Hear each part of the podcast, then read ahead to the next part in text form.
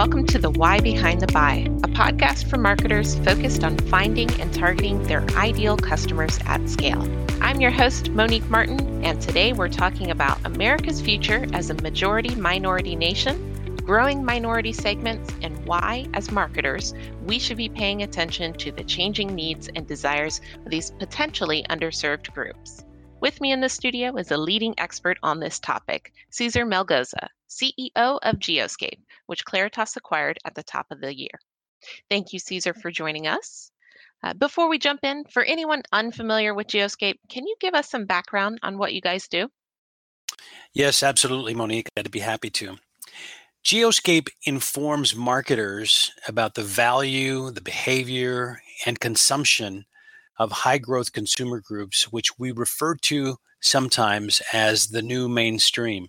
Now, these consumer groups include Hispanics, Asians, African Americans, and other cultural groups, including those in younger life stage categories such as millennials and Gen Z consumers. We do all of this through data products built into our online platforms and through analytics as well as research services for companies all over the country. So, I want to start off with a term that I mentioned at the top of the podcast majority minority. I'm sure a lot of people listening are wondering what exactly does that mean? Well, the term minority was used for many decades to describe certain ethnic groups that were defined by government and college programs as groups that were either underrepresented or underprivileged or underserved and it became a term in academia as well as government to refer to these groups.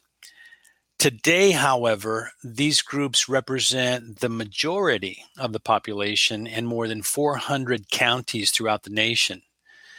That means these counties are home to more minorities than Anglo Americans.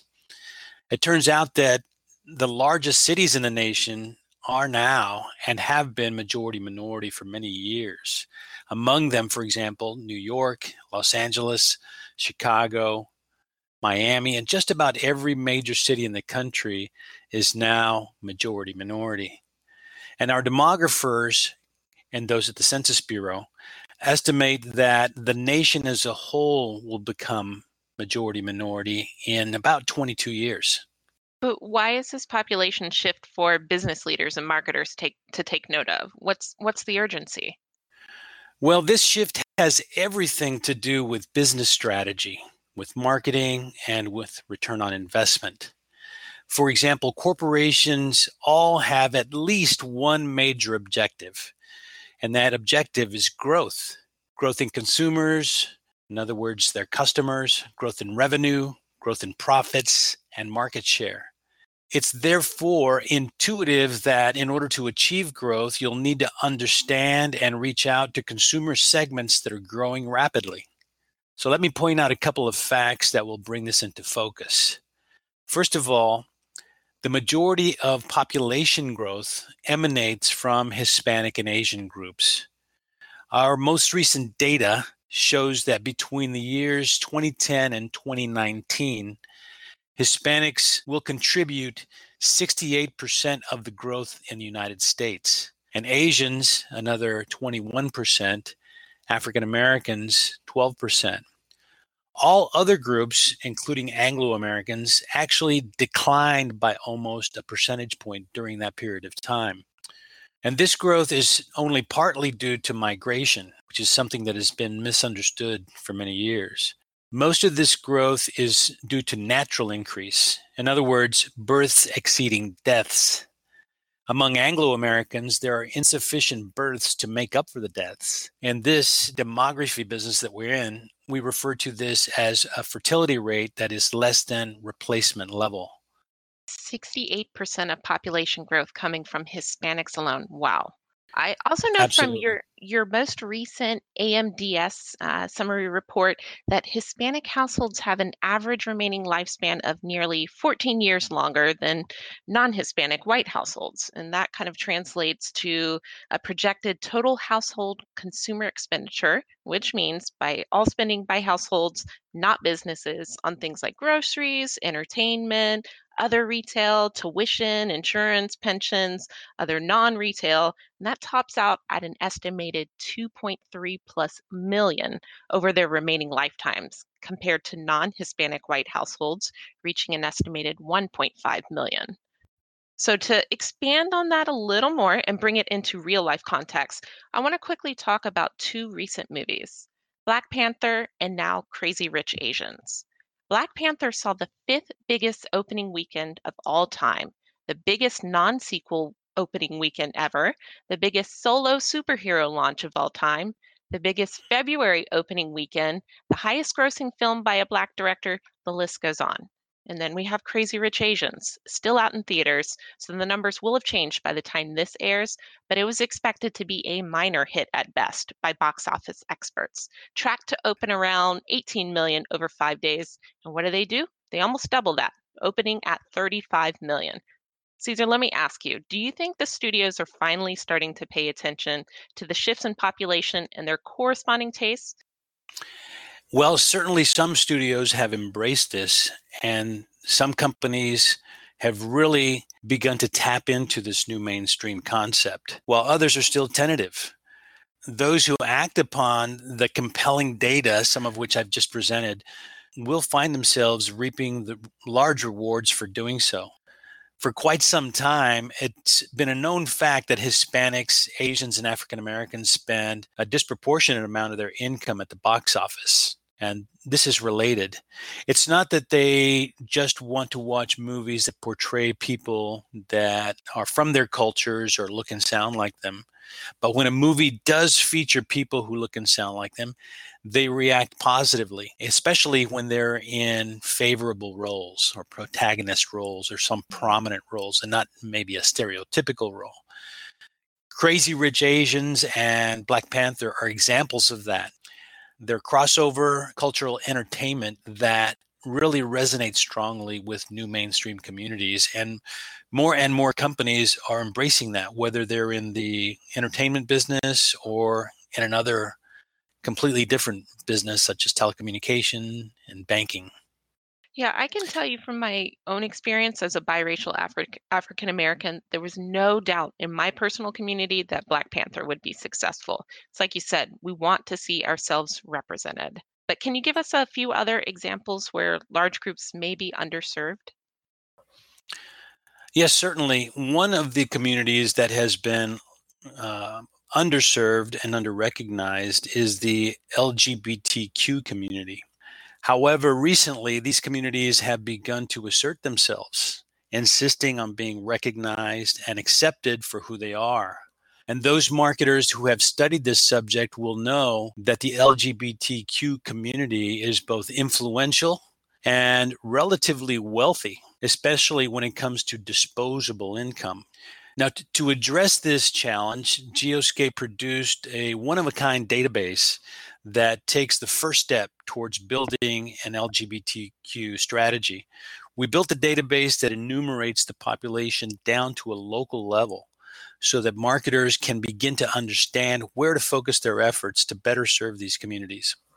And I assume you don't want to treat everyone of one ethnicity or culture the same, as people are unique. So, how can you achieve some level of personalization in building marketing programs to them? Well, when it comes to cultural marketing, it really comes back to the basics of knowing your consumer. That is, knowing how to communicate with them in ways that resonate, that are authentic, and that anticipate what their needs will be. This often starts with language or idioms that are specific to a cultural group, but also includes creative approaches, a recognition for certain holidays, certain values, and certain preferences. It also was important to show respect and marketing in good taste without being patronizing. When a target customer feels included and respected in the marketing message, you'll certainly achieve the kind of lift that you're looking for as a reward. And this can lead to a mutually beneficial relationship with that consumer group over a long period of time. That, that's a great point. I'm sure most, if not all of us, agree it's a bit annoying when you're a long time or a loyal customer of a company, for example, but the advertising they send to you doesn't resonate at all. It Kind of makes you wonder how do you not know me by now? And in turn, that kind of makes you second guess if that's the right company, if you should be spending your money with. So let's move on a little bit. We've covered population growth, but how about spending growth? What can you tell me about how the new mainstream spends and what those trends look like? Thank you for asking that question. It is very critical. Oftentimes, we spend a lot of our efforts describing the growth in the population and of households.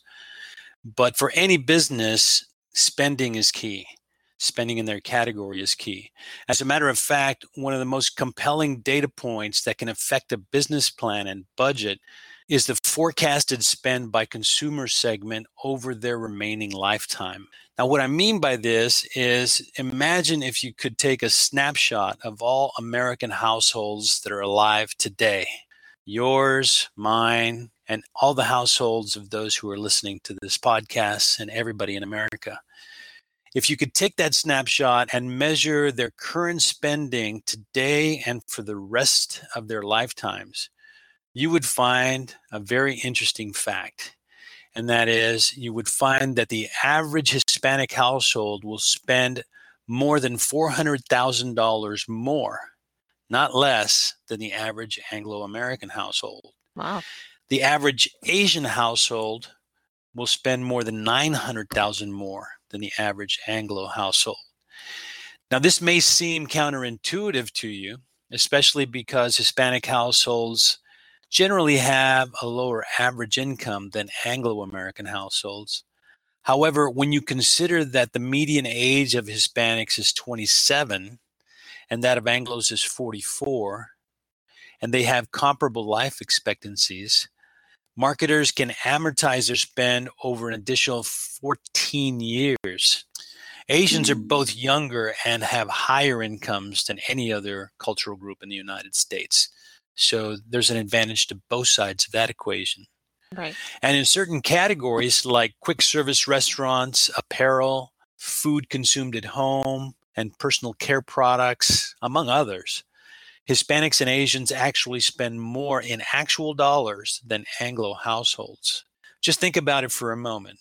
A young household with growing children will need to buy more food, more clothing, more shampoo, They'll wear out their furniture faster compared to an older household that's established who may not buy furniture for the rest of their lives, may not need a new refrigerator, doesn't eat, don't eat as much, don't outgrow their clothes and wear them out as much.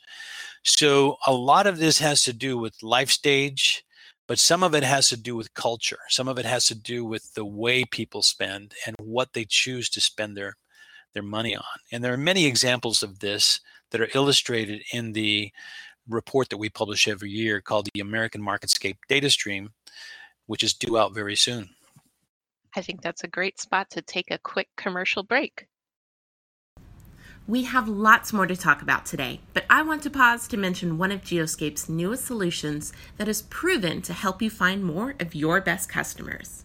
Audientivity is a digital audience targeting platform used to reach individual consumers and businesses through IP targeting.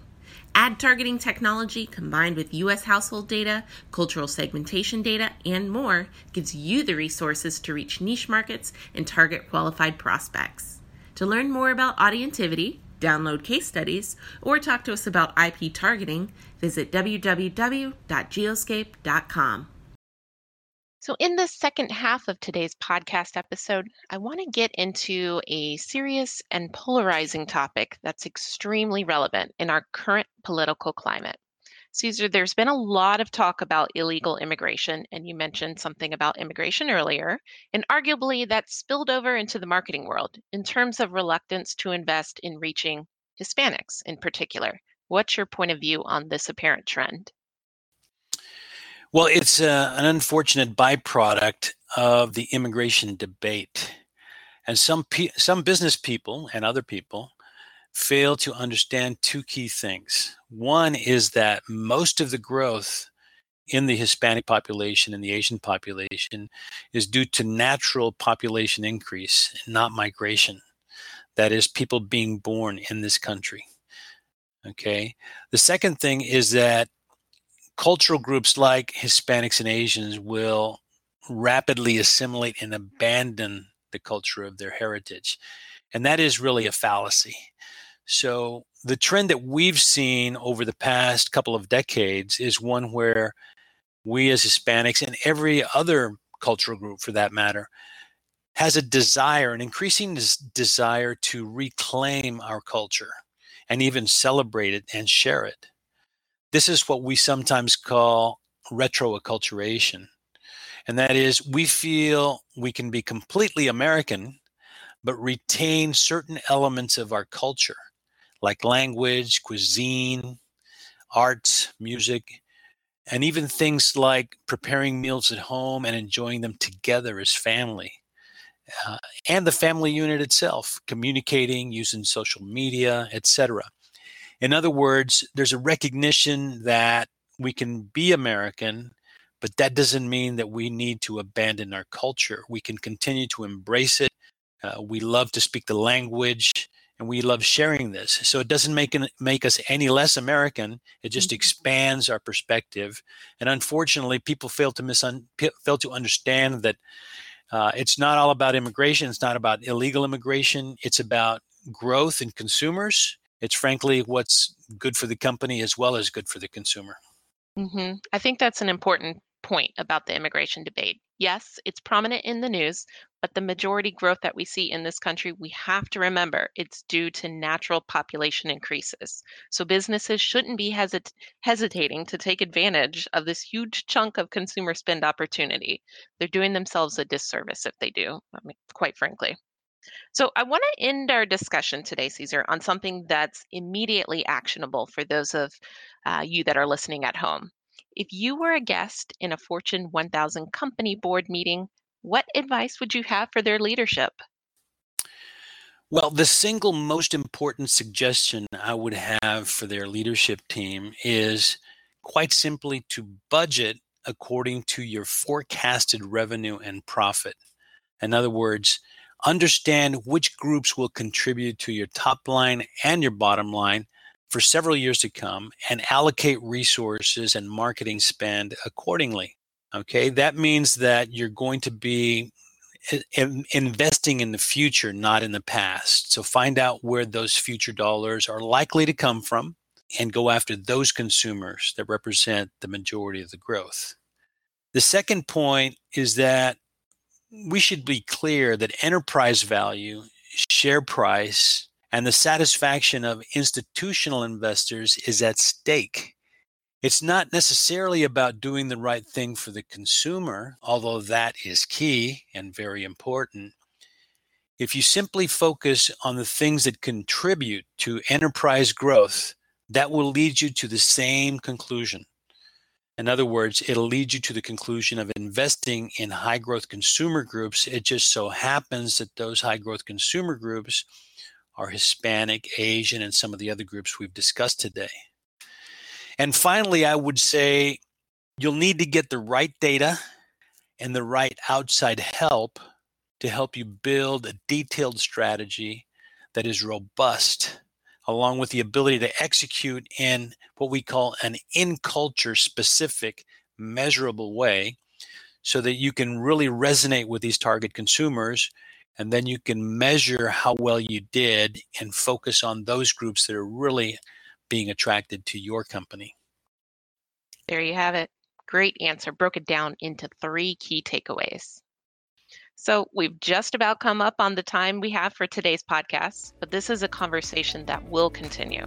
So, if the topic of multicultural marketing is of interest to you, and it should be, stay tuned for future episodes.